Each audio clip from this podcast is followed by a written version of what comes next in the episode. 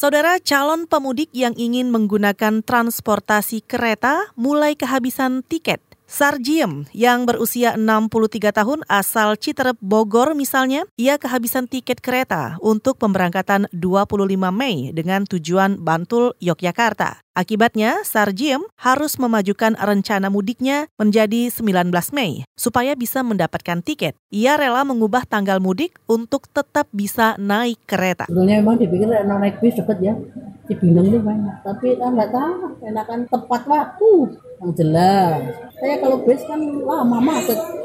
Calon pemudik Sariem juga menuturkan ia mendapatkan potongan harga tiket 20 persen karena termasuk penumpang lanjut usia. Potongan harga itu bisa diperoleh dengan cara membeli tiket langsung di stasiun Pasar Senen, Jakarta Pusat.